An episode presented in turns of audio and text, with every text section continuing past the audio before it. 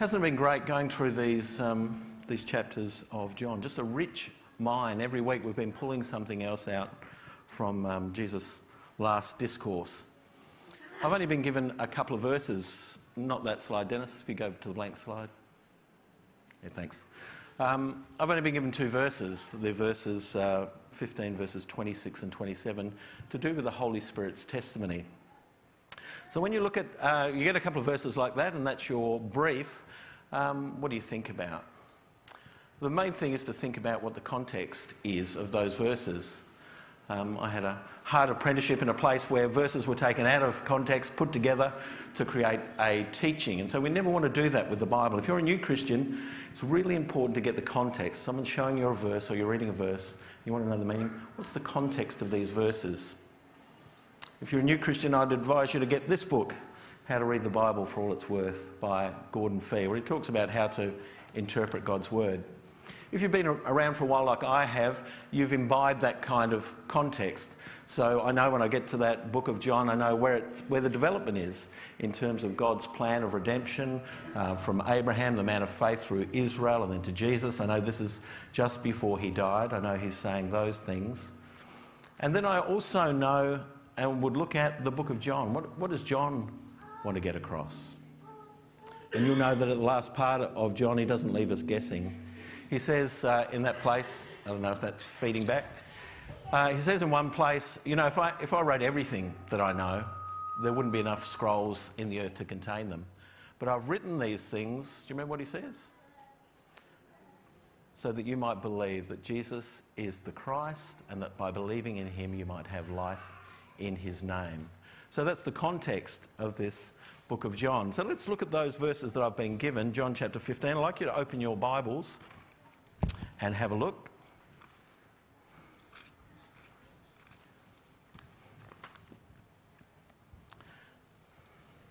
And you'll notice, I don't know if it was clear through the Bible reading, but the immediate context of those words is Jesus talking about tribulation and persecution. He speaks of them in the latter part of 15, he speaks of them again in 16, and this little bit about the helper is right in the middle about the Holy Spirit. And these are the words When the helper comes, Jesus said, whom I will send to you from the Father, that is the Spirit of truth who proceeds from the Father, he will testify about me. And you will testify also because you have been with me from the beginning. So the immediate context is very important. He's writing about the persecution and tribulation that they were to expect. John makes it even easier for us. Have a look at what it says in uh, beginning in chapter 16. He tells us why these words have been written and included. He said, These things I have spoken to you so that you may be kept from stumbling. Verse 4 These things I have spoken to you so that when their hour comes, you may remember what I told you of them. So John makes it very clear we may be kept from stumbling, and these disciples would know exactly what's happening. They would be brought to mind the things that Jesus had said to them. It would sustain them. It would sustain them in really difficult times. And more importantly, for us, it will sustain us. Because these words weren't just written for those first disciples. And you'll remember in Acts 2, uh, Peter says, These promises aren't just for you, but they're for your children and to all those who God may call from afar off. So, how is he described? How is he described? My Bible says helper. What does your verse, what does your Bible translation say? Any other, any other options there? Advocate. Sorry, advocate. What else we got? Counselor? Comforter? Lots of words, aren't there? I looked up a number of different versions. So the uh, options in different versions are helper, comforter, counselor, companion, friend, advocate, paraclete. That's a really good one. That's the kind of translation you get where we go, we have no idea how we should translate this, let's just anglicise it and let people work it out. But it, uh, it comes from this word parakletos, parakletos in fact, from para beside and kalein, to call alongside. So the word is used, uh, I mean, why helper, counselor, all of those things? It's because when we, when we speak about going from one language to another, and anyone who knows a couple of languages will know this, linguists talk about a word having a certain semantic domain. So it's a certain area in which that word covers. And it's very difficult to find another receptor language, the next language, that covers that exact base, to find a word that covers everything that one does. So you'll find that you know, a word might take 90% of the meaning of that original word, or 75%. There's another word that puts another shade of meaning. And so uh, in the Amplified Bible, um, they have it always. Next slide, Dennis, I think. When the helper, comforter, advocate, intercessor, counselor, strengthener, standby comes, uh, the Spirit of truth, he will testify and bear witness about me. The reason is because there's a bit of legal language about that. It is that idea of an advocate or a counselor, which kind of implies in English that there's, it's a, like a legal thing. But in Roman times, it wasn't someone who necessarily had to be legally trained who would come by your side and help you. It could be a friend, it could be a helper. It could be someone, who's really got an interest in you, not someone who's just paid to do a job, but someone who really cares about you. And the word comforter is not our English word comforter, which is, you know, there, there, everything will be fine. The original, uh, the original meaning of the word comforter, and it comes from the old English versions, is to impart strength into. Someone that stands by you to kind of give you a bit of steel to go through whatever it is. So you get the impression here, you know, whichever way you look at those words, or if you look at them in an amalgam, it's a very positive word, isn't it? Jesus said, I'm going to send you this person who's going to be a, a, someone who'll stand by you, who'll be your advocate, who'll be your helper. So when they're in the greatest need, Jesus says, this person, this helper would come. Have a look back one chapter, John chapter 14, where he talks about the coming of the helper in, in my version. John chapter 14 and verse 16. Jesus says, I will ask the Father, and he will give you another helper, that he may be with you forever, the Spirit of truth. The Spirit of truth. Another one, another helper. And you'll know if you've been around for quite a while, someone would have made the um, declaration that in Greek there's two words for another. One is another that's different from you, that's the word heteros. That's where we get heterosexual from, someone different to us, a different sex to us. And then there's another word, allos, which means another of the same kind. So Jesus is saying, I'm sending you another one like me. You can imagine how in trial that would be a comfort to those disciples. They may not have thought about it then, but certainly when the trials came and the Holy Spirit brought to remembrance these things, ah, yes, we're not left on our own. That's just as true for you as it was for them. Whatever trial, whatever tribulation you are going through, you are not alone because you have another like Jesus standing by you at your side to, um, to assist and care for you. You might also know, if you've been a Christian for a while, you'll be familiar with this verse in 1 John. I'm writing these things so you may not sin, but if anyone sins, we have an advocate, Parakletos Jesus Christ the righteous. So this word is actually used of Jesus Christ himself. You can see the close association between the Holy Spirit and between Christ, both performing the same kind of activities. Jesus on earth with them, being with them, caring for them, taking them through difficulties, and then leaving the Holy Spirit behind. We sing about that, don't we, in one of those songs? Leaving your Holy Spirit until your work on earth is done. That's the work of the Holy Spirit. That's the beauty of the Holy Spirit. In a kind of um, microcosm, I was thinking it's very much like uh, when you read about the disciples on the road to Emmaus. You know that story? A couple of disciples walking back from Jerusalem. It's been three days since Jesus died. Uh, and somebody comes up beside them and they say, Hey, what's happening? And the two disciples go, Well, haven't you heard? Haven't you heard what's been going on? There was this guy, he was a prophet. We thought he was the hope of Israel. We thought this was really going to take off. If it's been three days, there's an empty tomb, we don't know. And then um, it was revealed that this person walking alongside them is Jesus. And then later on, as they recount the conversation, the effect of him being with them as he opens the scriptures to them and shows them that these things that, were, that had happened to them were ab- absolutely predicted, it absolutely had to happen.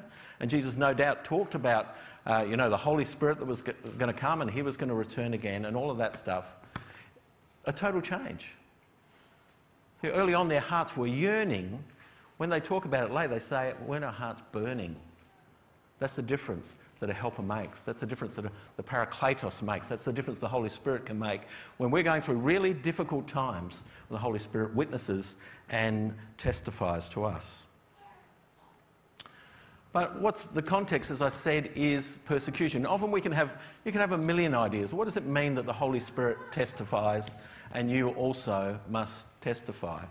Well, as I said, the context is to do with persecution. That's what Jesus is talking about. If you look at the parallel um, sections uh, in the Gospels, this is very clear. It says, When they hand you over, don't worry about how or what you are to say, for it will be given you in that hour what you are to say.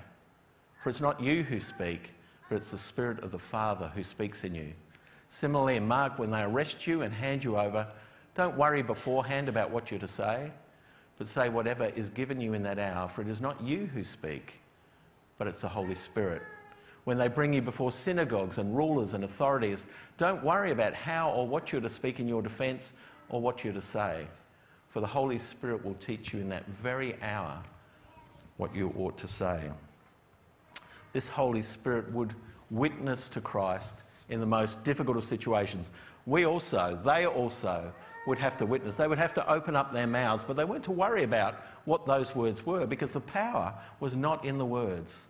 The power was in the person beside them, the Holy Spirit, who would speak and glorify Christ. When you think about of those things, Jesus said that the Holy Spirit would bring things back to mind. That's what the Bible is. That's what John is. Bringing these things back to mind that the disciples had no idea about. The Holy Spirit was evident. Think of the story of Stephen. Think of that witness that he gave as he was uh, ready to be stoned. You know, you, you read through that recently, paragraph after paragraph, as he relates God's actions with Israel. And the Holy Spirit, they, the, he could see the Holy Spirit standing there, could see Christ. And the Holy Spirit gave him that strength and power to witness to Christ, uh, even as he was martyred. Peter and John, they were just amazed. You know, amazed because these were uneducated people, and yet they were speaking with such authority. Well, the authority didn't vest in them, the authority was vested in them by the Holy Spirit. Testimony is really, really important, and the order is correct. Jesus says the Holy Spirit will testify, the Holy Spirit will bear witness, you also must bear witness. I found those words very, very comforting. You know, when you're a young Christian and you're thinking of trying to persuade someone toward Christianity, a, a lot of it can be about technique. How will I do this? How will I answer that objection? What do I need to do? The fact is, the Holy Spirit is the one that witnesses. We can open our mouth, um, they may not even remember what we said, but the witness of the Holy Spirit is unmistakable. I've told this uh, experience before, but some people are new here today, but I can give you a, a, an example of that. When I was, as I said, in a pseudo Christian cult and I'm knocking on people's doors, and I met a guy who was a Christian, a guy named Bill Dixon, lived in Taroona, ordinary type of fellow, worked at the hydro, just an ordinary guy. And we got into a discussion on the Bible, and we, you know, he tried to convince me of his ideas, and I tried to convince him of my ideas. We spent quite a long time doing that. But there was a point where he put the Bible aside and he said these words Let me tell you what a difference Jesus has made in my life. Let me tell you what Jesus means to me. And as he unfolded that story, it, it wasn't the words anymore. In fact, when I went away from that door, I couldn't remember what he'd actually said. I went back 20 years later as a Christian to ask him, What did you tell me on that day? I had no idea what he said, but it was so powerful. And the Spirit, the Spirit of God was so powerful that that was a catalytic moment uh, in my faith journey. That's the testimony of the Holy Spirit. It's not about us, it's not about our words. And sometimes, you know, we, in, just in the Western world, we like to systemize things and we like to talk about, uh, you know, evangelism. And, you know, the guy from Saddleback says that's the one thing that believers and non believers agree on. They both hate evangelism. Evangelism is, is difficult and it's hard. And if you put it in that box, it's like, I'm not an evangelist. Evangelism is very difficult. Or you talk about apologetics. That sounds very highfalutin, apologetics. Jesus makes it so much simpler and so far away from that to say it's all about testimony. It's all about the testimony of the Holy Spirit. And think about the Holy Spirit. Think about his, uh, you know, a, a, testimony and bearing witness. Um, there's no value in that if you haven't been around. The Holy Spirit has been with Christ from the beginning in perfect union with him. So when he testifies, and the Bible says that what he testifies, he is the Spirit of truth. It is absolute truth about what he has experienced and knows about Jesus Christ. How powerful is that? You know, if you've met an older Christian who's been walking with Christ for quite a while and they, they bear their testimony, something very powerful in that, something very encouraging. But what about the Holy Spirit? Knows the deepest things of God and will share those. And so the Holy Spirit is what we've got to think about when we testify, when we're going to talk to someone about Jesus. Don't think so much about our words. Think about the one who is standing beside us that delights in giving witness to Jesus and will do a thorough job we can be sure of that. We sing a song, in fact, we're going to sing it after this. Uh, I stand to testify that I was dead in my sins and now I rise. All of us, all of us in Christ have a testimony. It doesn't have to be something out of this world, it's a testimony of the, the difference that Jesus has made to our life. And I encourage you to share that testimony with others. What, what a difference. Why is Jesus so important to me? And again, let the Holy Spirit do his work. John, in 1 John 1, he says something pretty similar about the disciples' own journey. He says, What we've, uh, what, what we've touched and what we've felt and what we've seen, these are the things that we tell you about. This isn't third hand, this isn't theory, this is what we have experienced in walking with Christ. So, that's the primary meaning. The, the, uh, I love this quote from the New International Dictionary of New Testament Theology. It says, To be touched by the testimony of Jesus Christ places. No, back, Dennis. Can you go back? Uh, places one in the service of witness. It obliges one to pass it on and reveals that there's an inherent power in the witness by means of which God does not, and just think about this bit, by means of which God does not merely give men intellectual knowledge, but sets them in motion. I love that set of words sets them in motion. That's what the testimony of the Holy Spirit will do. It will, it will change. It will certainly divide whether you accept or reject. But if you accept that, it's going to set you in motion. It's going to change your life, um, just as it and just as it changed mine. So that's the primary meaning. I, when I looked through this material on, you know, the Holy Spirit, we could spend a week on the activity of the Holy Spirit. And you, think, where do I draw the line? Where do I draw the line on talking about the Holy Spirit? Well, my brief is the testimony of the Holy Spirit, and particularly in this context. So that's kind of the primary meaning. There are a couple other places in God's Word, in Scripture, where it talks about the testimony of the Holy Spirit. One of them is in Hebrews. Is that the first one? Next slide, Dennis? No? Um, let's see if I'm in the right place. Ah, yes. All right, okay. So the, the, the Holy Spirit testifies with conviction. The Bible says, and we read, that He will convict the world concerning sin and righteousness and judgment. How does He do that? Well, it's again fairly simple because the Holy Spirit testifies to the truth. Now, if you're standing in the presence of the Holy Spirit and He expounds to you who Jesus is and the righteousness of Christ, it will immediately, in his presence, like Isaiah, go, What a sinful man am I? It'll expose ourselves. And so there's the opportunity there for conviction and the need of Jesus Christ. Righteousness, the righteousness of Jesus Christ, his righteousness. Such a beautiful thing and an offer of this righteousness to us that we can take his righteousness in exchange for our sinfulness through faith. And then clearly, when the Holy Spirit testifies to who Jesus is, then there's going to be judgment. Because the great sin is not, there's no list of a great number of sins, uh, you know, in descending order. But the sin is that you did not believe in the one who was sent, Jesus Christ. That's it. Do you believe in the one who was sent? If you do, through faith, you can gain righteousness. If not, judgment is what you would be, uh, what you would be looking to. Again, that song says, This is my revelation Christ Jesus crucified, salvation through repentance at the cross on which he's died. This is my revelation. All of us need to get a revelation of that. You and I need to have a revelation of that. And maybe it's not a one time revelation, but every day we need to wake up and, have revealed to us yes, Christ died for me. What, what difference does that make? Does that set me in motion today to live a different life to the life I normally, I, I normally would have? So he testifies with conviction. Next one, Dennis.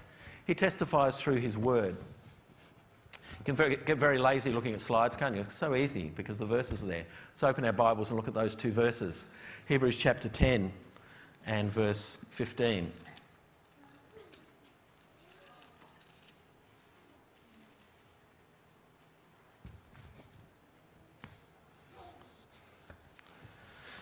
Hebrews 10:15 the Bible writer says and the Holy Spirit testifies to us. For after saying this is the covenant I will make with them after those days says the Lord I will put my laws upon their heart and on their mind I will write them he then says and their sins and their lawless deeds I will remember no more that's a quote from Jeremiah ascribed to the Holy Spirit because the, this entire book is a witness. This is the way the Holy Spirit witnesses to us through his word, through the book of Jeremiah, through that, that um, early, I guess, foregleam of the fact that there's going to be a new covenant. In the midst of a world where they're dealing with a law covenant that's quite onerous, the Holy Spirit says, Look, the time is coming. I'm going to write the law upon your heart, not on tablets of stone. This is ascribed to the Holy Spirit. The Holy Spirit speaks through His Word. If you're a new Christian or an older Christian, recognize that the testimony of the Holy Spirit is available to you day or night in His Word. And there'll be strength in that, and the Holy Spirit will be beside you in that as again He reveals to you who Jesus is and puts strength into you for whatever difficult situation you might be going through. It's further than that in 1 Corinthians chapter 2. Just flip over there. The Holy Spirit is uh, related to the illumination of his word.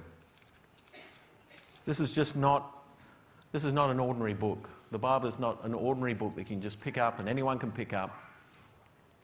It's a book that is Holy Spirit inspired and Holy Spirit accessed. In verse, well, starting from verse 9, we often quote this verse things which eye has not seen and ear has not heard and which have not entered the heart of man, all that God has prepared for those who love him. We don't often read the next verse. For to us, God revealed these things. God revealed them through his Spirit. For the Spirit searches all things, even the depths of God. For who among men knows the thoughts of a man except the Spirit of a man which is in him? Even so, the thoughts of God no one knows except the Spirit of God. Now we have received not the Spirit of the world, but the Spirit who is from God, so that we may know the things freely given to us by God which things we also speak, not in words taught by human wisdom, but in those taught by the Spirit, combining spiritual thoughts with spiritual words. The contrast a natural man doesn't accept the things of the Spirit of God, for they are foolishness to him, and he cannot understand them, because they are spiritually appraised. The witness of the Holy Spirit will give you God's word and will illuminate them for you, will take them to your heart. Eh, only in that way does it separate, uh, you know, the thoughts and intentions of the heart. That the Holy Spirit will open up His word to you. Uh, and we need to listen to His word as He testifies. Thirdly, He testifies in assurance. It's quite um, interesting, isn't it, that He testifies in conviction of our sin, and then there's only two ways to go. Do we accept Jesus and who He is? and go on to walk in the Spirit. And then he promises assurance of our faith in that, assurance of our being in him. On the other side is judgment. Romans uh, chapter 8, Paul says, The Spirit himself testifies with our spirit that we are children of God, and children, heirs also, heirs of God, and fellow heirs with Christ, if indeed we suffer with him, so we may be glorified with him. Interesting how we get that suffering mentioned again. It's, it's, almost any place we turn. We get those glorious promises and also the glorious promise of suffering. But it says that the Spirit testifies with our spirit. I, I probably read this uh, incorrectly for many, many years. It doesn't testify to our spirit, but with our spirit. And what Paul is saying is there's when we say Abba, Father, when we physically voice that relationship that we have with Christ, that's our testimony. And the Holy Spirit joins in with that testimony, two testimonies to the fact that we're assured as sons of God. He sealed us and gave us the Spirit in our hearts as a pledge, says Paul. Because you are sons, God has sent forth the Spirit of His Son into our hearts, crying, Abba, Father. John says, The one who believes in the Son of God has the testimony in himself. And he says, We know we abide in him and he in us because he's given us his Spirit. A lot of people, a lot of Christians suffer with this question of assurance. Know that if you've received the Spirit of God, if you've received the Spirit, that Spirit is a pledge of something that God is going to fulfill. God, uh, in terms of God's part, He will take you to where you need to go. Assurance is an important part of our Christian faith and an important part of going through trial, isn't it? To know that this trial is not coming upon us because we've done something wrong, because there's something wrong in us, but rather to think about God perfecting us, and this is a sign of His love as He takes us and assures us that we're sons, that He doesn't intend to divorce us, that He doesn't intend to make us orphans. The Holy Spirit will testify uh, in, in uh, assurance. So, what do, we, what do we take from this? Next slide, I think, Dennis. I think these are the things that, that I gain from sort of thinking over these things. The Holy Spirit promises to be close to us, in us and with us. We, we need to think about Him. Now, I grew up in a religion where the Holy Spirit was thought to be a force, like electricity. Like God did this thing through the Holy Spirit. But no, the Holy Spirit is a person like Jesus. The Bible says He testifies, he can be blasphemed, he calls people, he witnesses, a whole load of things. But he's close to us. Remember those words helper, advocate, friend, counselor. These are the things that the Holy Spirit can be with us. We are strengthened through the Holy Spirit to not only endure circumstances, but to conquer those circumstances, to follow Jesus, to bring glory to Jesus in the midst of trial through the work of the Holy Spirit. The Helper is ever truthful. He's a constant witness to others and ourselves in bringing conviction and assurance. Know that the Holy Spirit is the Spirit of truth. You can absolutely rely on what you read in God's Word here. You can absolutely re- rely on the Holy Spirit. The Holy Spirit's testimony will be true. The Word of God is the Spirit's testimony, and through reading Scripture, we can think God's thoughts after Him as the Spirit enlightens Him. I always find that a mind boggling thought. That we can think the thoughts of God after He's thought them because He's revealed them through His Spirit and through His Word. We can know what He's thinking, the deep things of God. Paul says very rightly, you can't know another person that well, can you? Even your partner, you can't know the depths of what they're feeling and thinking. Only the Spirit of a person knows that. But the Holy Spirit knows the deep things of God and he, he is willing to reveal them to us. I mean, what an amazing an amazing thing. And we should be ready to do our bit, to add, to do the also bit, to add our testimony to the Holy Spirit, joining with Him in glorifying the Christ. Are we intent on doing that this week? Sharing our testimony, not trusting in ourselves, but trusting that the Holy Spirit is looking for people, looking for people to love Christ just as He does. And opportunities will be available to us. We just need to grasp them. We're going to sing um, that song I mentioned, I Will Rise. It's a song about baptism. It's a song that really is the, the culmination, I guess, of someone coming to Christ, knowing Him, and then committing themselves fully and, and saying, I want the world to know this. And the words, are, the words are quite powerful. Think about this. As you sing this song, think about these things. Oh, got the words up there. I didn't expect that. This is my revelation, Christ Jesus crucified. Have you had that revelation?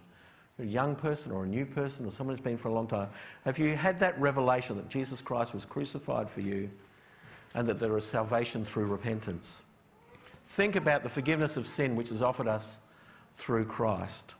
Think about the fact that we stand as a new creation through the work of the Holy Spirit, baptized in blood and fire, that we have no fear of condemnation. And then the song says, uh, Your word, it stands eternal, your kingdom knows no end. Your praise goes on forever and on and on again. That's the work of the Holy Spirit as He consistently testifies to the power of Jesus Christ. And then there's a bit where we get to say, I stand to testify because I was dead in my sin, and now I rise. Let's testify as we sing to the Lord Jesus Christ. Let me pray, and then the musos can come up and do their thing. Father, we are so thankful for your word. Just a couple of verses are so powerful. What an amazing promise you gave that the Parakletos, the Helper, the Counselor, the Holy Spirit would be with us. And many in this room have experienced that. It's a beautiful thing to think that this helper has come from the side of the Father to our side directly.